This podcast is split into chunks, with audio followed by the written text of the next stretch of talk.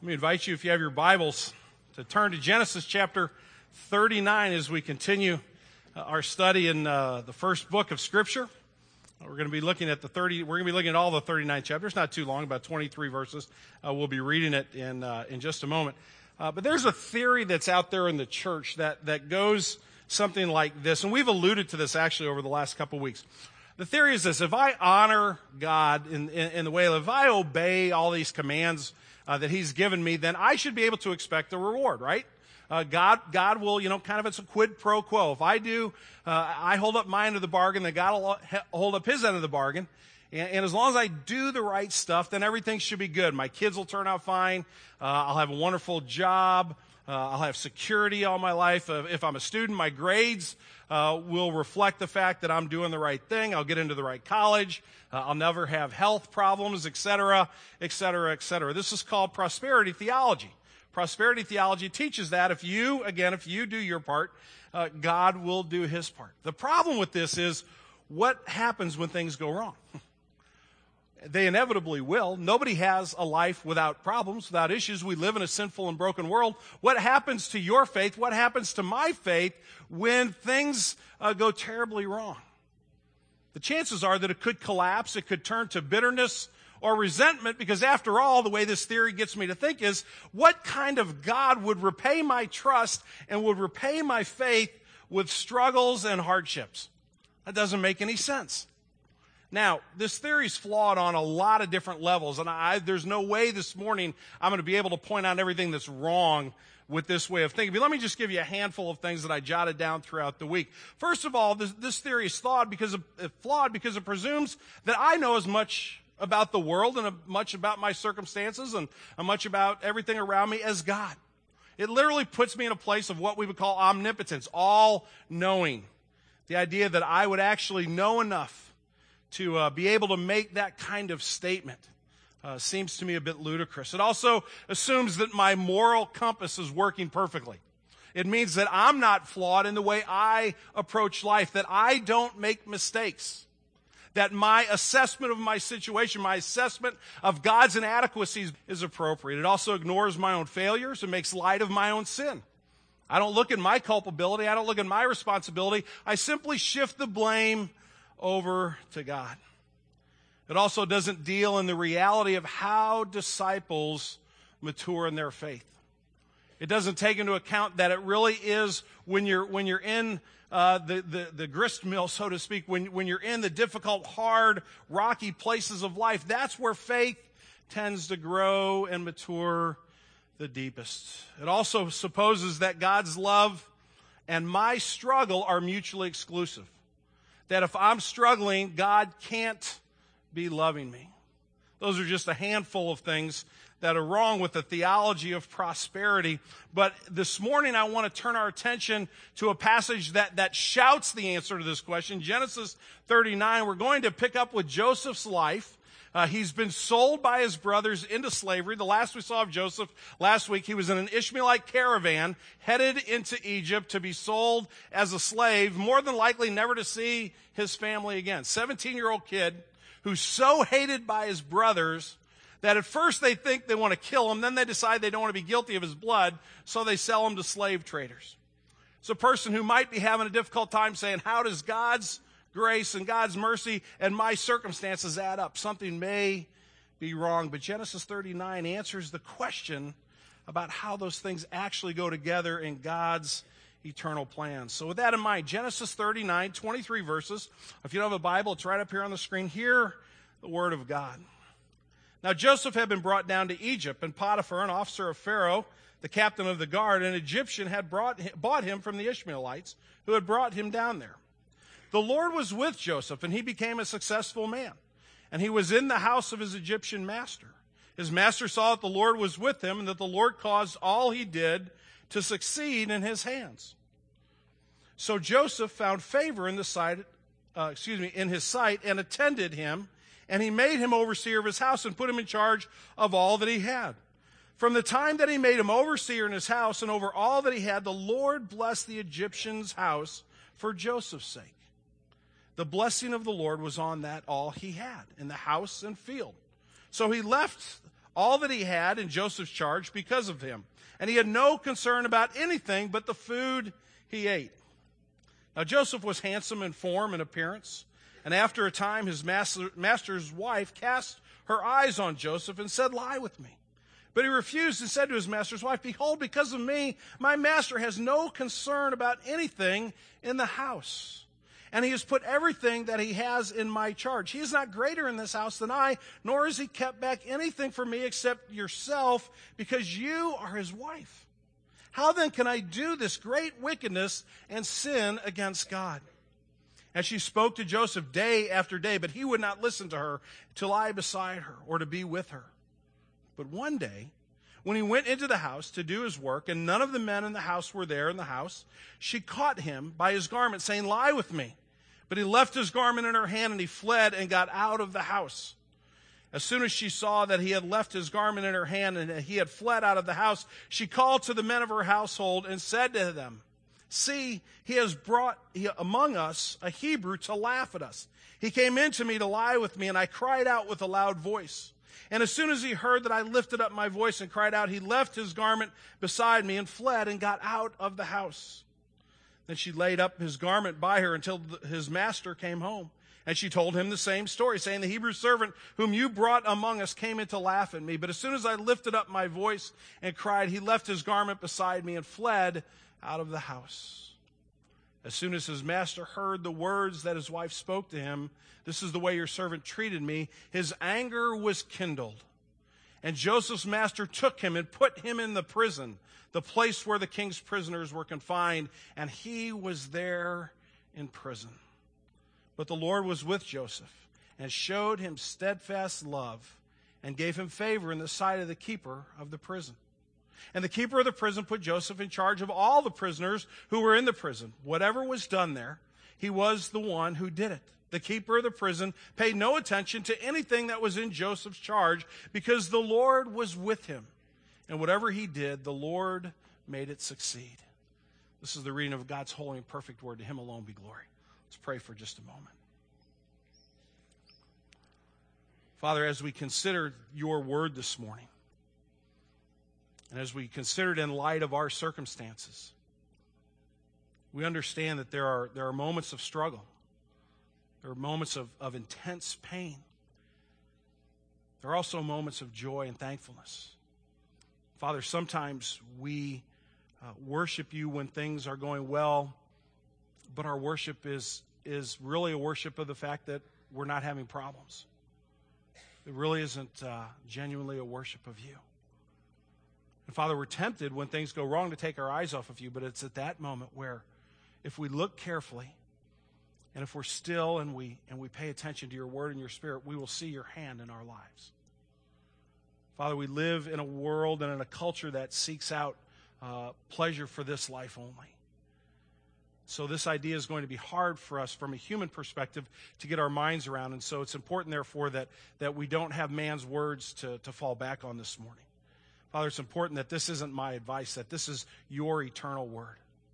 Father, I struggle with this just as much as anybody in this congregation. So I pray, Lord Jesus, that you would move me aside, that you would forgive my sin, that you wouldn't let me stand in the way of what you want to say to us this morning, but that you would come and teach us. I'm praying in your name. Amen. I'm going to give you three observations about this text and how it points to, uh, to something other than prosperity theology. And I'm going to move right into it because I want to get to the, to the Lord's table in good time and, and enjoy communion together this morning. Uh, the first one is this. You find, I think, within the, the text of this passage in the first three verses, a potential spiritual oxymoron. Look at verses 1 through 3. It says this Joseph had been brought down to Egypt, and Potiphar, an officer of Pharaoh, the captain of the guard, an Egyptian, had bought him from the Ishmaelites who had brought him down there. I'm going to stop right there for just a second. Joseph's in a bad spot. Joseph has been sold into slavery by his brothers. He's 17 years old. We read this on the pages of Scripture, and I don't think it really sinks into our mind the depth of the struggle that Joseph must have been having. Think about what life was like for you when you were 17. If you're a teenager right now, think about what it would be like to be, to be ripped away from your family and everything you've known and everything you've ever known and be taken to a different culture where you don't speak the language You have no friends. You have no security. You have no one to stand up for you. You're simply at the will and the whim of those who now own you. This was a disastrous situation. But verse 2 says the Lord was with Joseph, and he became a successful man. And he was in the house of the Egyptian master. His master saw that the Lord was with him, and the Lord caused all he did to succeed in his hands. I see here uh, what I call a, a, spiritual oxymoron. An oxymoron is a combination of contradictory terms, right? You probably are aware of that. So someone says the silence was deafening, using two opposite words to explain something. I heard a politician talk about the fact that uh, the plan that they were going to, uh, to try and get done, they were going to move forward with deliberate haste. And I had to think about that for a few minutes. I'm not sure how you move forward with, with deliberate haste. You might say that uh, someone was found missing. These are, these are oxymorons. You have two options. Let me give you a couple more. Chicago Cubs baseball in October. That's an oxymoron. You really can't put those two things together. I thought, did I, is Bill Tucky here this morning?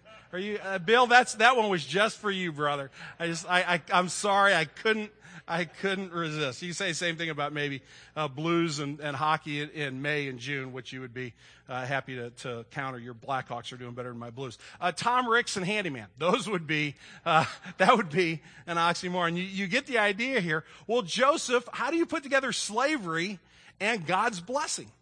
How can those two things possibly go together? It seems that if God wanted to go the trouble to bless Joseph, he would have kept him with his family. He would have kept him in a safe place. He would have kept him in a, in a place where, yeah, he wasn't getting along with his brothers, but he was the favorite child of, of his father. I mean, if you're going to not get along with your siblings, the best way to, to do that is in the context where your parents stick up for you every time.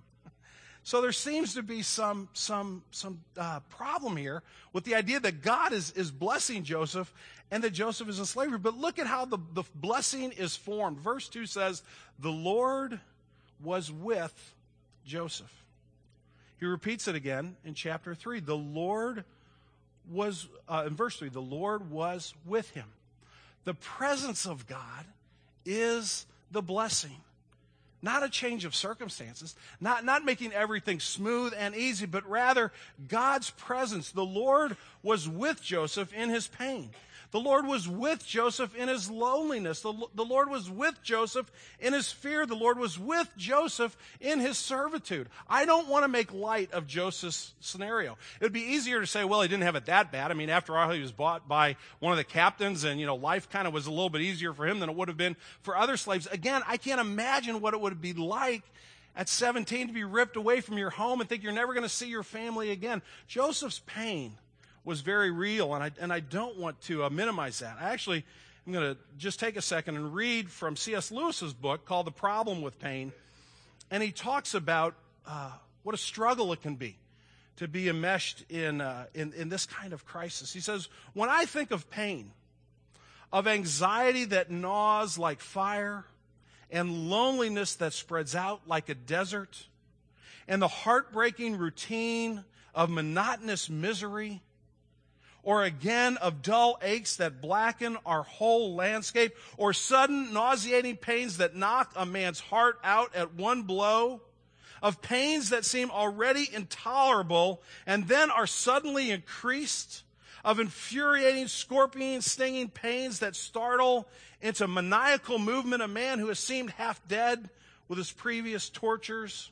It consumes my spirit if I knew any way to escape, I would crawl through sewers to find it. Friends, I think we have to be very, very careful in trivializing Joseph's pain. Joseph was in a bad spot. His pain was real. I think that C.S. Lewis, the brilliant writer, that he has captured some of the emotion that Joseph was feeling. And yet, he was not separated from the love of God. And therein is the first truth in this passage. Being in a tough spot, being in a place of, of emotional desolation, even, and being separated from the love of God are two very different things. And one does not equate the other. In fact, my, my pain does not equal an absence of God's love. It actually intensifies my longing for and understanding it.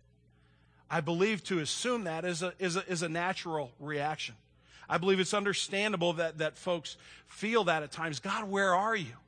Are you there? Are you listening to me? Are you, are you with me in my pain? How did I get here? But that reasoning ultimately is fallacy. God does not abandon us in our pain. He is right there. God was with Joseph in Egypt. There really is not a spiritual oxymoron here. My second observation is this is what happens when you honor God, uh, but you still get the shaft. I was trying to find a nicer way to say that. I was trying to find some really cool you know, theological way to put that. I just couldn't come up with a different word. So uh, that, that's where I ended. But, but I want to take these individual. I want to talk about Joseph honoring God for just a moment. Look at verses uh, 7 through 10. Now, uh, Joseph's handsome, uh, and, and uh, the master's wife casts her eyes on Joseph and says, Lie with me. She tries to seduce him. That's what's going on. But he refused and said to his master's wife, Behold, because of me, my master has no concern about anything in his house has put everything that he has in my charge. He's not greater in the house than I am, nor has he kept anything back from me except yourself, because you are his wife. How then can I do this great wickedness and sin against God? She spoke to Joseph day after day, but he would not listen to her and lie beside her or be with her. I want to suggest you here that, that Joseph is growing. Joseph is maturing. When we first met Joseph, he was little, uh, young, young guy, 17 years old, who was very proud, very arrogant, very immature in the way he, he dealt with his siblings. Uh, he really uh, was kind of a cocky young man that you, you might not want to spend a whole lot of time around. He may have, may have rubbed you the wrong way. But I think he's had time to reflect. He's now in a, in a tough spot, but he's beginning to see the hand of God in his life. And some of his spiritual immaturity uh, seems to be leaving him. Uh, his appreciation, probably for his family and for his Lord, are, are growing. We see that taking place in his life, and therefore he honors his master when it would have been much easier just to give in to this temptation. He actually says, Look, your husband's put me in charge of everything. When he comes in the house, he's not even greater than me. He's, he's given me that much authority. How could I possibly offend him by doing this? Now, it would have been easier for Joseph just to say, You know what? Nobody will know. You know, I'm a young guy, I'm a long way from home. A little physical and emotional comfort might not be a bad thing. And it would have been just as easy. After all, Mrs. Potiphar is a powerful woman. She could make his life very easy or she could make it miserable. And he refuses her advances at his own risk. But he has a respect for his, for his owner. He has a respect for, for his boss that won't allow him to make this kind of decision. Robert E. Lee was once quoted as saying, I think it is better to do right, even if we suffer in so doing, than to incur the reproach of our conscience and posterity. I think Joseph would say amen to that. I, I can't do what's wrong. I'm going to do what's right, even if it harms me. But notice that beyond uh, his motivation of wanting to honor his boss who put him in charge of everything, he also has a deeper motivation in the second part of verse 9. He, he desires to honor God in his behavior. How then can I do this great wickedness and sin against God? Not sin against my boss, but sin against God. Joseph understands that if he were to give in to this temptation, if he was going to go along with Mrs. Potiphar, the first person who would be the most greatly offended by that action would not be his boss, offended though he would be, but God himself. And Joseph's deeper understanding of his circumstances saw that in light of God's promises, in light of God's grace, he could not give in to this temptation, and he honors God in his reaction. Do, do we have that approach in our own lives? We face struggles, we, we face temptations. There's no question about it. Sexual temptation, this passage, is, is still in our lives today, along with numerous other temptations in our lives that, that challenge the lordship of Christ and say, I know God set it up this way, but boy, if you go this way, it'll be more fun or it'll be easier, it'll be, it'll be smoother. You face those temptations. I face those temptations every day. But do we face them understanding that we have the assurance of God's love? and God's presence in our life? Do we understand that temptations actually offer us a growth opportunity? That when Joseph turned her down day after day after day, he was becoming more and more the man God called him to be. Joseph was honoring God. So you would think the next verse says, would say that, and Joseph lived happily ever after. He became the best slave in all of Egypt, and his life uh, went well from there. You would think if, if prosperity theology was true, then everything would go his way because he's done his part, right? God said, Thou shalt, you know, not commit adultery. Joseph, you know, you, you shouldn't sleep with another man's wife. And Joseph has, he's, he's made it. He's done a great job. Day after day after day, he has withstood this temptation. You would think the guy would say, Great, Joseph, way to go. Now let me pat you on the back. Let me just make everything wonderful for you.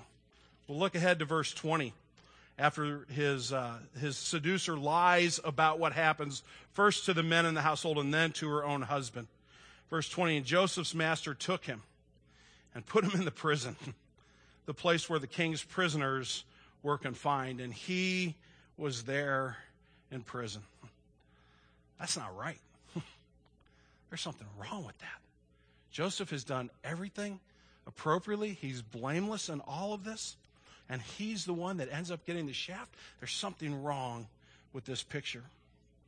Uh, when I was in seminary, Bryan Chapell told a story about, he's now the president of Covenant Seminary. He was one of my uh, homiletics professors at Covenant. He told us a story one day about the first church in which he pastored in a small town in Illinois. And almost everybody in that town worked for a company that owned a printing business in the town. They, they had a, several hundred people involved. It was a very large printing business and it did all kinds of different uh, magazines and journals and all that sort of thing. And while Bryan was there, one of the things that, and this was in the late 70s, early 80s, uh, the, the printing company took several contracts with adult magazines. And, uh, and Bryan began to preach against that and began to say, how can, how can we as Christians go to that workplace and, and help produce that? And people would say, well, you know what? This, the, the, the business has made the, the contractual decision. We're not supporting what we're putting out, but we'll lose our livelihood if we, if we don't continue to do this work. And Bryan had to make a choice. He said, I had to decide. And I had elders in my church who were, who were men on that, on the staff of that company. I had people of influence in my congregation who were in that company. I had to decide, am I going to follow God in this? Or am I going to simply try to go along and get along? And Bryan would preach against that decision. And lots of people left his church. That's not right.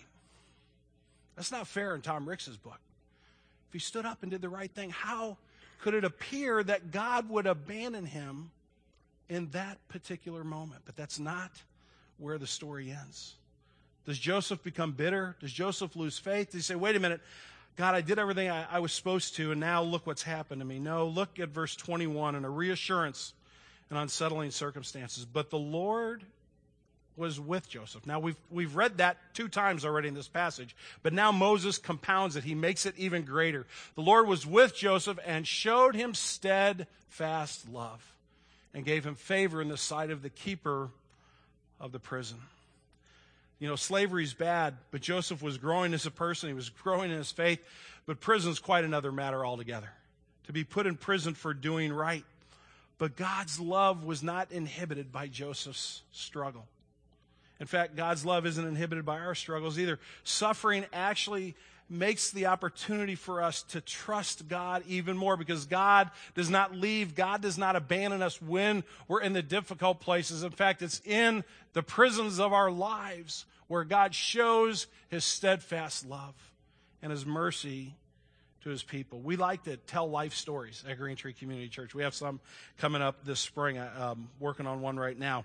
Uh, and we love to hear the stories of how God works in people's lives. But I, I got to tell you a theme that I've heard over and over again over the years. You hear somebody who's gone through a very difficult circumstance, whether it's a marriage situation or, or a health situation, and, and, and almost every person says in some way this, this idea. You know, I wouldn't choose to have had that happen in my life. If I could, if I could have avoided it, I certainly would have. But now that I look back, I wouldn't trade it because it's there that I saw God's compassion. It's there that I saw that, that God would be merciful to me. It's there where my strength abated and his strength grew greater and greater and greater. It's there where I grew the most in the refiner's fire, so to speak. And God offers this reassurance to Joseph while he's in prison. He continues to find favor in the light of those who are over him he continues to see God's hand in his life. And I think if you could ask Joseph at the end of chapter 50, uh, after everything is all said and done, Joseph, what about that time in prison? I think he would probably say to you, I wouldn't trade it for the world. Because it was there that I saw the faithfulness of God. In that moment, did Joseph know God's care? Did Joseph see very clearly what was going on? I would say probably yes and no. I would say that there were probably moments of great clarity where Joseph you know, saw that, that he was actually doing okay in prison and, and, and was able to say, you know, God's with me. But I think there were probably still moments of doubt. I think there were probably still moments of great fear. I think he said, you know, I really thought maybe after I was doing well at Potiphar's house, I might get to be re- reunited with my family. But now that I'm in prison, there's probably no way I'm going to see my dad, my family again. I think it probably ebbed and flowed because I think that's how our lives, our spiritual journeys go. I think that's actually the pathway of discipleship. It's learning to trust God's character. It's learning to trust God's love and not seek my security and not seek my value in my circumstances. And in fact, the exact opposite. Because if I, if I seek my security in my circumstances, then that becomes idolatry in my life. I say, I, I love my circumstances more than I love my God. And Joseph's put to the test, and my guess is that it probably went back and forth, but I, I'm sure that over time he began to see very clearly God's hand in his life. I want to bring us back to Lewis for just a second. I want to read uh, something that he says later uh, in this book about this, uh, about this idea of suffering and, and why God allows it in our lives and what one of the byproducts may be. He says the Christian doctrine of suffering explains, I believe, a very curious fact about the world we live in. The settled happiness and security which we all desire, God withholds from us by the very nature of the world but joy, pleasure, and merriment he has scattered broadcast. He, in other words, he's, he's sprinkled it around. We are never safe, but we have plenty of fun and some ecstasy. And it's not hard to see why. The security we crave would teach us to rest our hearts in this world and oppose an obstacle to our return to God. A few moments of happy love, a landscape, a symphony, a merry meeting with our friends, a bath, or a football ma- match have no such tendency. Our Father refreshes us on the journey with some pleasant ends, but will not encourage us to mistake them for home. I believe that the hard places are very real. I know some of the hard places you guys are living in this morning because you honor me by uh, trusting me with that information and asking for me to pray for you and encourage you. I know that the struggles that we face are not fictitious, but I believe that we can learn to trust there. I believe we can learn to rejoice in the Lord Jesus even in our pain.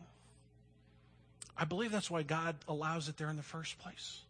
In order for us to understand that, that seeking the pleasure of the world as the, our ultimate security is idolatry, but trusting in Him because He's the one who never leaves. He's the one who never forsakes us. I'm going to ask you, if you would, to stand with me for just a minute as we close the sermon. And we're going to pray another prayer together. Uh, we, we prayed one at the earlier in the service uh, together. Uh, a prayer that Anselm wrote. Anselm, the one we prayed earlier was from Anselm.